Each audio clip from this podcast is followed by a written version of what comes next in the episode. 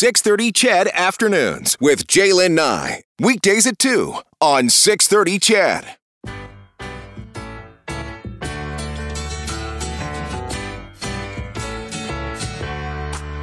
Welcome back. Your dreams were your ticket out. Welcome back to that same place that you laughed about. Oh, yeah, remember that show? Welcome back to all the kids, all the teachers, and the parents who are thinking and hoping that this year will be different than last year when it comes to school, that the kids will be able to stay in school. Lots of them so excited to head back to class, but some parents might be, as I said, a little apprehensive. Uh, we know uh, that there has been some, you know, last year was challenging with cases and contacts and kids being sent home, and then it was, you know, on online learning. Um, so today we're checking in on kind of how some parents are feeling with that back to school day today. Our next guest is Catherine Bangel, and her two girls, Eloise and Sophie, are excited to get back to class. Um, but there's been some challenges for Catherine to keep in mind as the girls went back to school today. Catherine, welcome to the show. Thanks for having me. All right. So, um, first, off, what was last year like for your family with with the kids and online learning, all of that? I laugh because I, you know I I joke when people ask me. I I work from home, have for many years. Probably like a lot of your listeners um, have been working from home, and you know I I I was not born with whatever that gene is that teachers have. So um, we we we struggled with online learning for sure. Um, especially my youngest. My I have a last year they were in kindergarten and grade four. Um, so kindergarten, I don't know how you do circle time online, but somehow we managed to do that.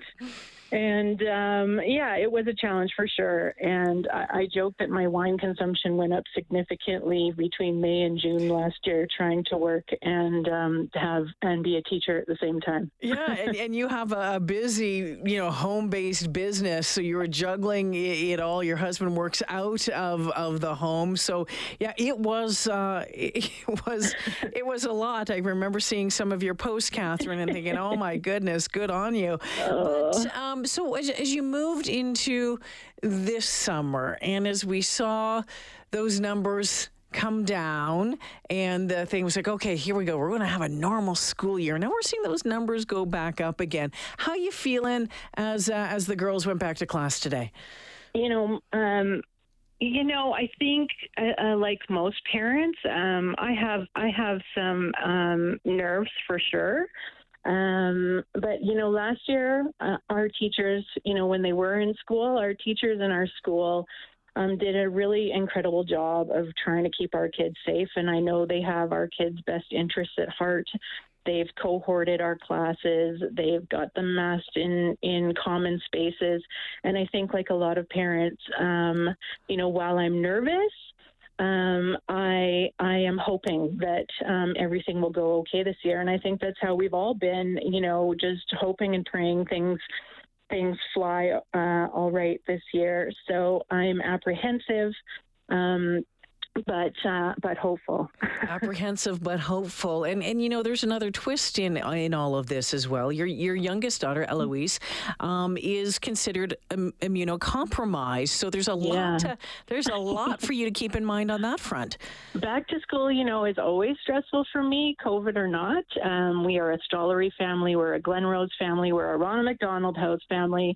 Um, my daughter has cerebral palsy. And so, yes, you know, even her catching a cold or a flu, um, I am up most nights when she's sick. She generally tends to spike a fever. We're always watching for seizures. Thankfully, that hasn't happened uh, in in her little life yet, but it's always a possibility.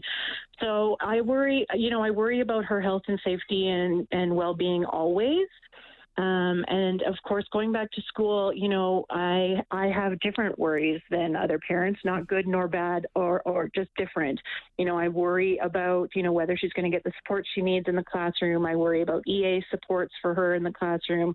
Um, I worry about, you know, are the other kids in her class going to, you know, accept her as a kid with a disability? Are other parents talking to kids about being kind and recognizing differences and accepting her as a new friend? And so um, I have those stresses on top of, um, you know, now worrying about about this.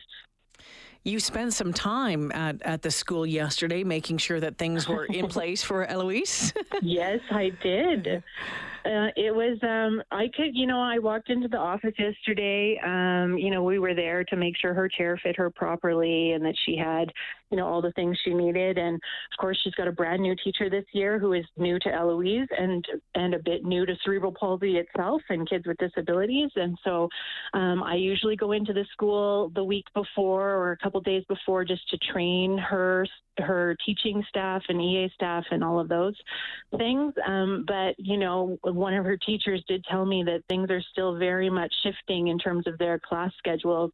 They they had kids who were being pulled out of school as of yesterday, wow. and kids that were being put back into school as of yesterday. So depending where people fall on the uh, love or hate mask situation, kids were being you know removed mm-hmm. or put back into classrooms. So I mean, the admin staff was running around. You you know, like chickens with their heads cut off yesterday while I was in there.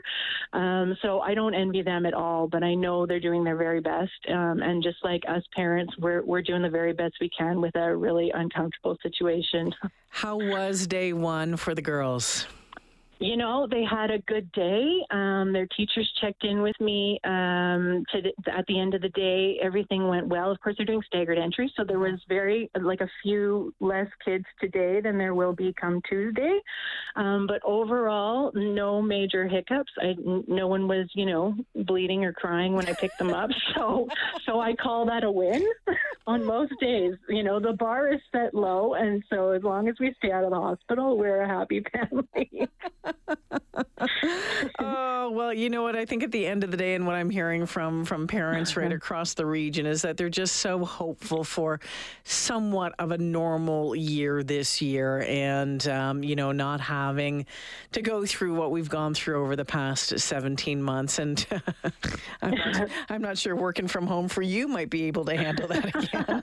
it was very quiet for me today. I loved every minute of it. I'm not going to lie, but you know, like I think I think our kids will be fine if we're fine. And yeah. so, as us as adults, if we can try as best we can to stay somewhat emotionally regulated ourselves, I think our kids will be just fine. They're going to take their lead from us. So, you know, this year uh, they took them to school and was like, please be kind um, you know, follow the rules, listen to your teacher, you know, and, and, just, you know, be be mindful of the other kids and, and love love your neighbor. yeah, no, all all really good things that all of us right now should be remembering, Catherine, without a doubt. I'm going to put you on the spot here before I let you go because I asked my listeners what their favorite memory of school was just before oh. I start talking to you. Do you have one of them? Like, I don't know, playing sports because you you danced a lot. Maybe it was something I, I did. I danced. I was a track star in school. Like I loved track and field days. I loved,